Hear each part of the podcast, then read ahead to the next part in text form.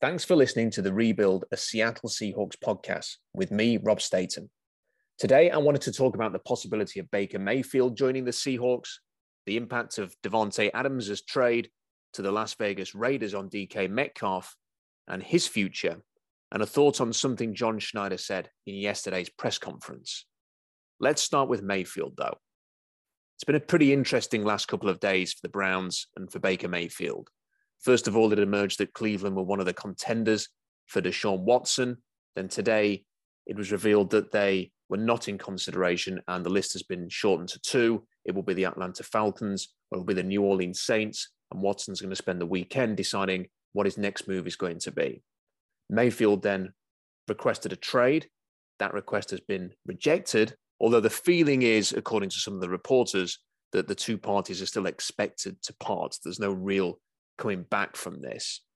And Mayfield, through his representatives or whatever, has let it be known through the media that he sees the Indianapolis Colts and the Seattle Seahawks as an option, which isn't a big surprise if he heard Pete Carroll's somewhat rambling opening gambit in his press conference yesterday, where he spoke at length about people getting second chances. Well, this is what it would be for Baker Mayfield. It would be a fantastic second chance. The thought of Mayfield is an interesting one. And we live in a world today where people want instant gratification. You don't want to wait for anything. You want things right here, right now. The Seahawks have begun a rebuild by trading Russell Wilson and cutting Bobby Wagner, their two highest profile players. And rather than wait 12 months and take a couple of drafts and a couple of free agency markets to build this team, if there is a chance to go and make a trade for a quarterback or a key player, there are some fans who want to see that. And we saw that with the Deshaun Watson conversation, and we're seeing it now with Baker Mayfield. It would be seen as an exciting move by some and a cause for some optimism because there's a hierarchy with quarterbacks. People are going to be very minimally excited about Drew Lock but they'd still be more excited about Drew Lock than, say, Andy Dalton. Well, Baker Mayfield is ahead of Drew Lock in that hierarchy, and all of them are below Russell Wilson, but that's beside the point. The problem with trading for Mayfield is getting a deal that works for Seattle and for Cleveland. And what the report is tonight, which is from Josina Anderson, according to her league source, it would be and I'm going to quote the tweet here, perhaps a second rounder for Mayfield or a conditional third rounder that turns into a second. That's a very expensive trade. And I wouldn't be prepared to make that offer.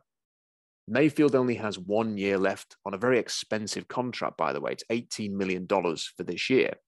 And unless Cleveland are going to absorb some of that, then you'd probably be expected to pay it.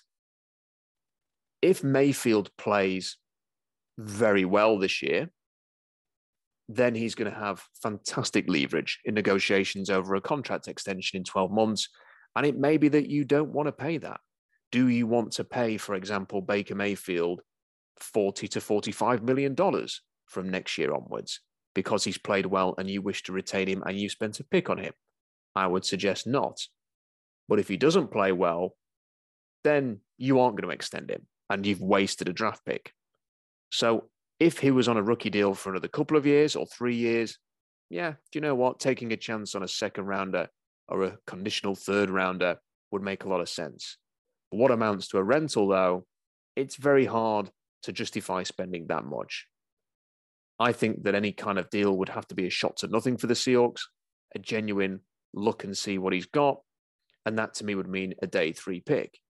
But that's a very difficult trade to execute because Cleveland have to come out of this having saved some face. Mayfield is quite a popular player amongst Browns fans. Imagine, for example, if Cleveland traded Baker Mayfield for a fourth round pick to the Seahawks and then turned around and gave a second round pick to the San Francisco 49ers for Jimmy Garoppolo. That could potentially be a GM and coach killer, that kind of trade, if it doesn't work out. You would be taking a huge gamble, and the two players would be compared to each other constantly. Garoppolo's had a lot of injuries, so has Mayfield. But what happens coming off shoulder surgery, by the way, if Jimmy Garoppolo is not ready to start the new season, or if he gets injured very early in his first season in Cleveland, while Baker Mayfield's playing very well in Seattle? That is not a good look. And therefore, it makes it an incredible risk for Cleveland. And this is the problem. We've seen a lot of interesting trades, and we're going to talk about one in this podcast. But it's why trades are genuinely difficult to execute because finding that middle ground between two teams is tricky. Is there a compromise between the two? Between what I would assume is this is Cleveland letting everybody know what they would accept through Josina Anderson, a second rounder or a conditional third. Is there a middle ground between that and what someone would be willing to pay? I'm not sure, but I would like the Silks to approach it this way. I am not totally against Baker Mayfield coming in to play for Seattle. I think it would generate a bit of excitement.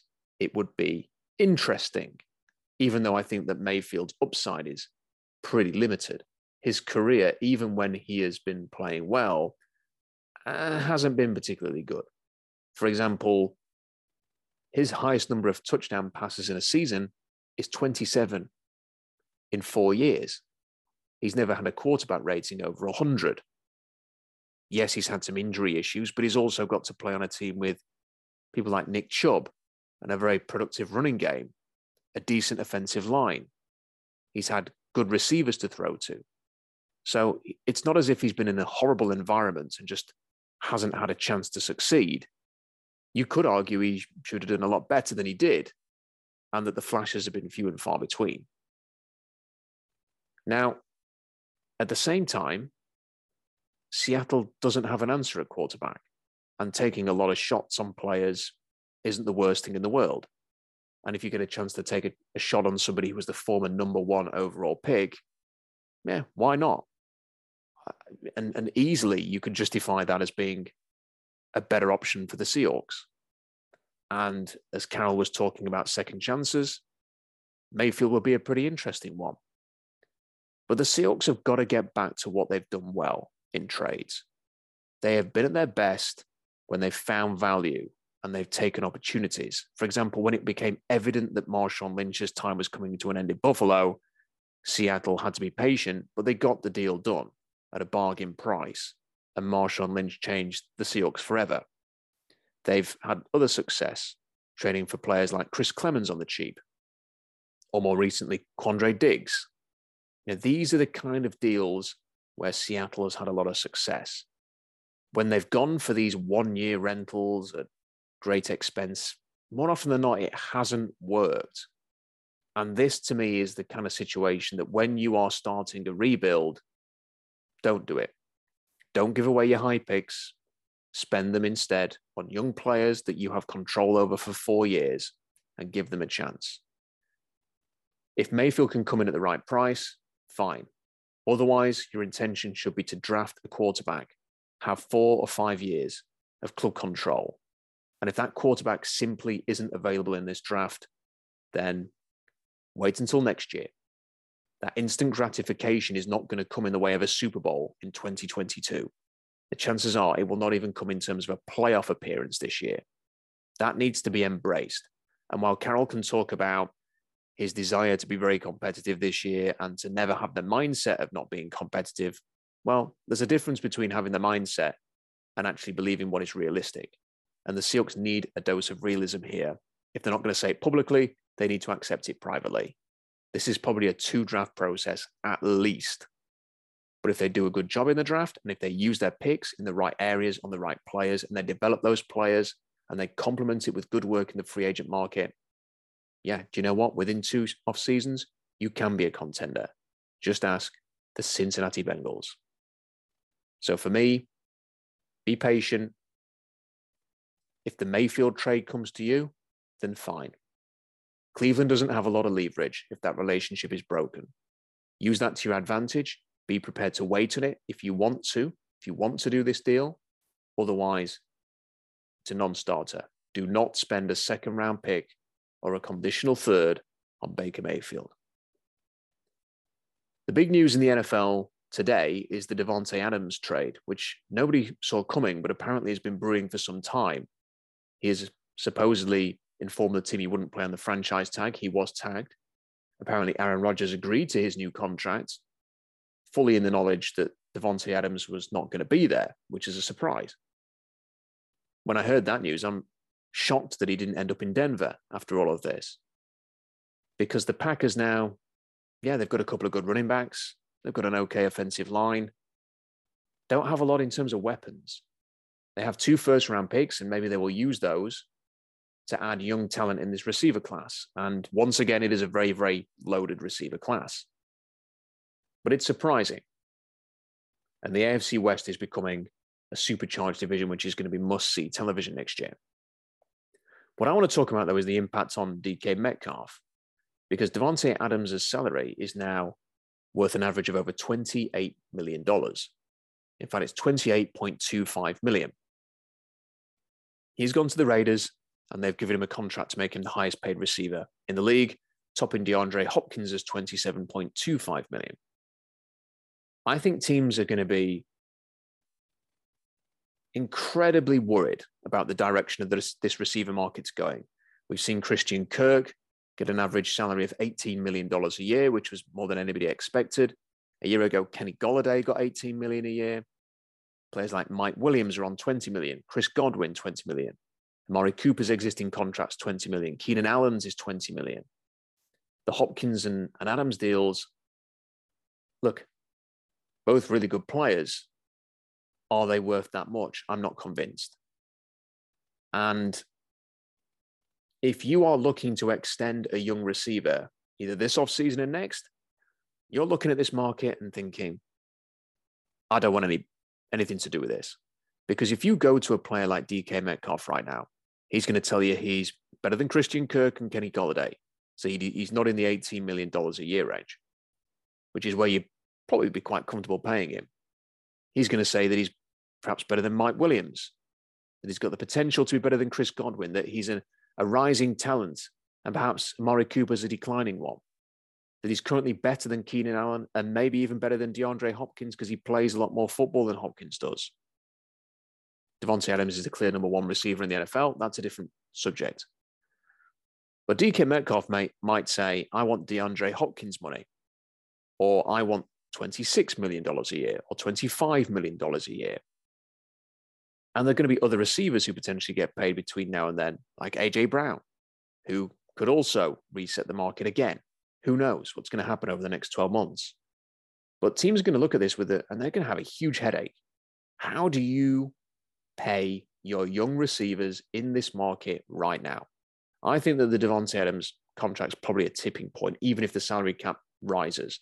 Once the top receiver in the league gets a ridiculous salary, it you know it's it's easy for teams to say, well, we can't go beyond that because you're not Davante Adams.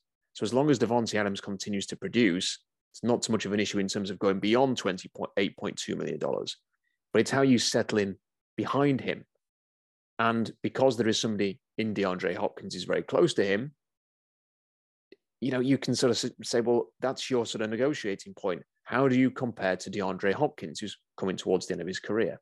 And I think DK Metcalf will easily be well within his rights to ask for 25 or 26 million dollars a year. So you could say, well, if the Seahawks don't want to pay that, just as they didn't want to pay Frank Clark, just as they didn't want to pay Russell Wilson or couldn't pay Russell Wilson another contract, they will inevitably move on. I think that's probably a fair assertion to make unless they genuinely are willing to pay him 20 odd million dollars a year. The problem is, is if you go to talk to teams knowing that DK Metcalf's only got one year left on his contract, what if they're not prepared to pay him $25 million a year? Why would the Packers not be prepared to pay Davante Adams the salary he has now, but then pay DK Metcalf $3 million less? That doesn't make any sense. Now, there may be teams who are willing to pay this money who've got rookie quarterbacks. You know, a good example of that's perhaps the New York Jets. They really need to get Zach Wilson a, a huge weapon. They have draft stock, they have cap space. Maybe they could afford to do it in order to give their young quarterback the best chance to succeed. But these other teams, you know, the Packers, for example, they just don't make any sense to, to sort of not pay Adams and then pay Metcalf. So making a deal could be particularly difficult. And Davante Adams has only brought in a first and a second round pick. You know, I would have thought at least DK Metcalf, given his age, would be worth a Jamal Adams type uh, return. But if Davante Adams only gets you a first and a second, you're only getting a first and a second. And if you only get a first and a second back for DK Metcalf and you have to replace him, that becomes very, very difficult.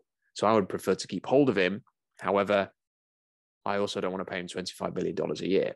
So the Davante Adams contract and the Christian Kirk contract and the Mike Williams contract and all these other contracts that have been happening with the receivers are just making life very, very difficult for general managers. And I fear what is going to happen with DK Metcalf. I don't think he's going to get traded this offseason unless he pushes for it. Maybe he would. Some people are saying, why don't the Packers package their picks and go after DK Metcalf? It's an interesting thought. I think, given the savings that they're making, I think they're probably going to look to the draft instead. And have probably consulted Aaron Rodgers with that, but who knows? Who knows what's going to happen there?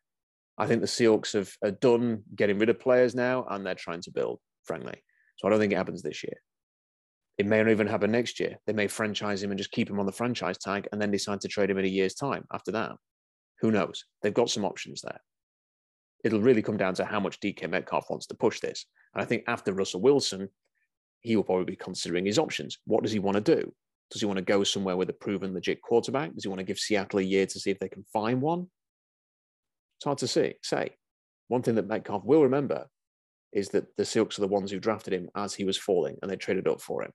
And he said in the past that he wants to stay there. Why would he want to go anywhere else? Was I think his words. And um, I think he sounded genuine when he said that.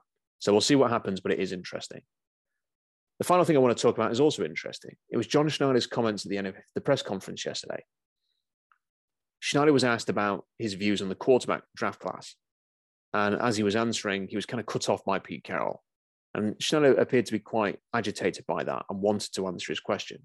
So when the press conference was wrapping up and Carroll was actually, you know, taking his papers and getting ready to leave the, the, the table they were sat at, Schneider stopped him in his tracks and said, I'm just going to finish my question. I'm finishing my answer on that.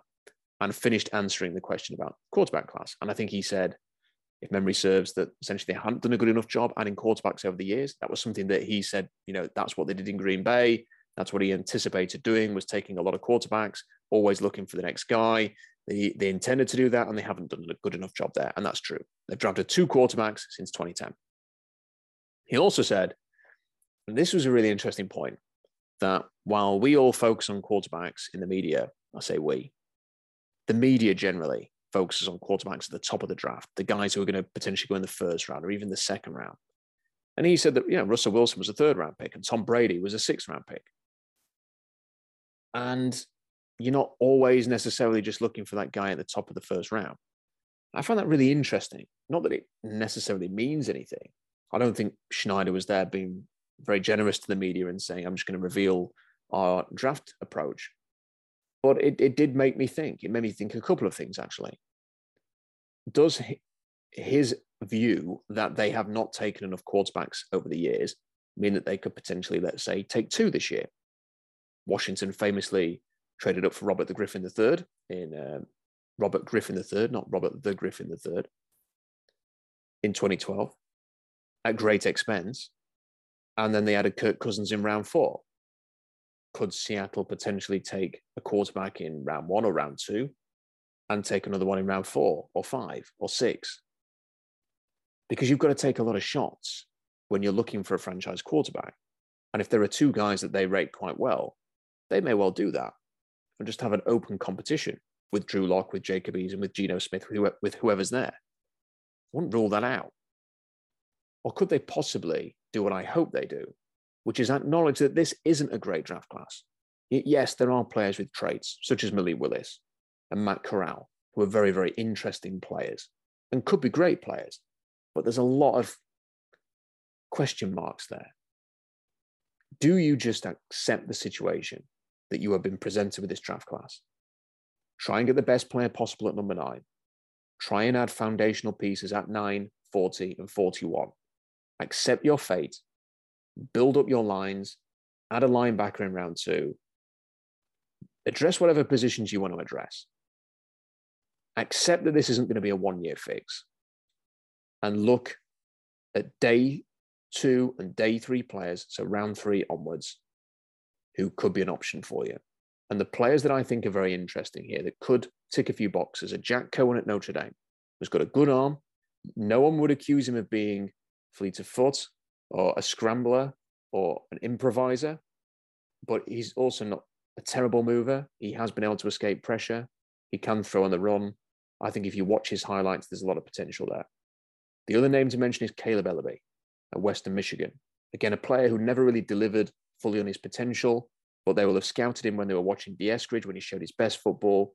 And a few teams, I think, are going to view him a lot higher than the media, and he could be a fourth or fifth round pick. And the same for Jack Coan. Just something to consider. And I would be much more comfortable with that. Not because I think Coan's going to be an elite player, not because I think Eleby is the second coming of Russell Wilson, but if you're going to take chances, and I think the difference between those two players and some of the guys that are going to go much earlier is that great. And if you can go and get a great pass rusher and a linebacker and whatever in those early picks, and then take a chance on a young quarterback a little bit later on with no risk, with no gamble, and if it doesn't work, well, next year you've got another chance to have another try. That would be the approach for me. Whether the Seahawks are willing to do that, I'm not sure. I think John Schneider might be. Pete Carroll seems a lot more intent on putting together a team that can succeed. But then Pete Carroll thought that with Tarvaris Jackson at quarterback. So who knows? He will think that they can contend with whoever is behind center or under center. So we'll see. But I think it's an interesting point that Schneider made. And the fact that he returned to that at the end of the press conference and was intent on saying it, I find very interesting. For more conversations like this, plus special guests, got a good one coming up very soon, an analysis on everything to do with the Seahawks during this very crucial offseason. Subscribe to the Rebuild podcast, which is now available on Apple, Spotify, and YouTube. Until next time, bye for now.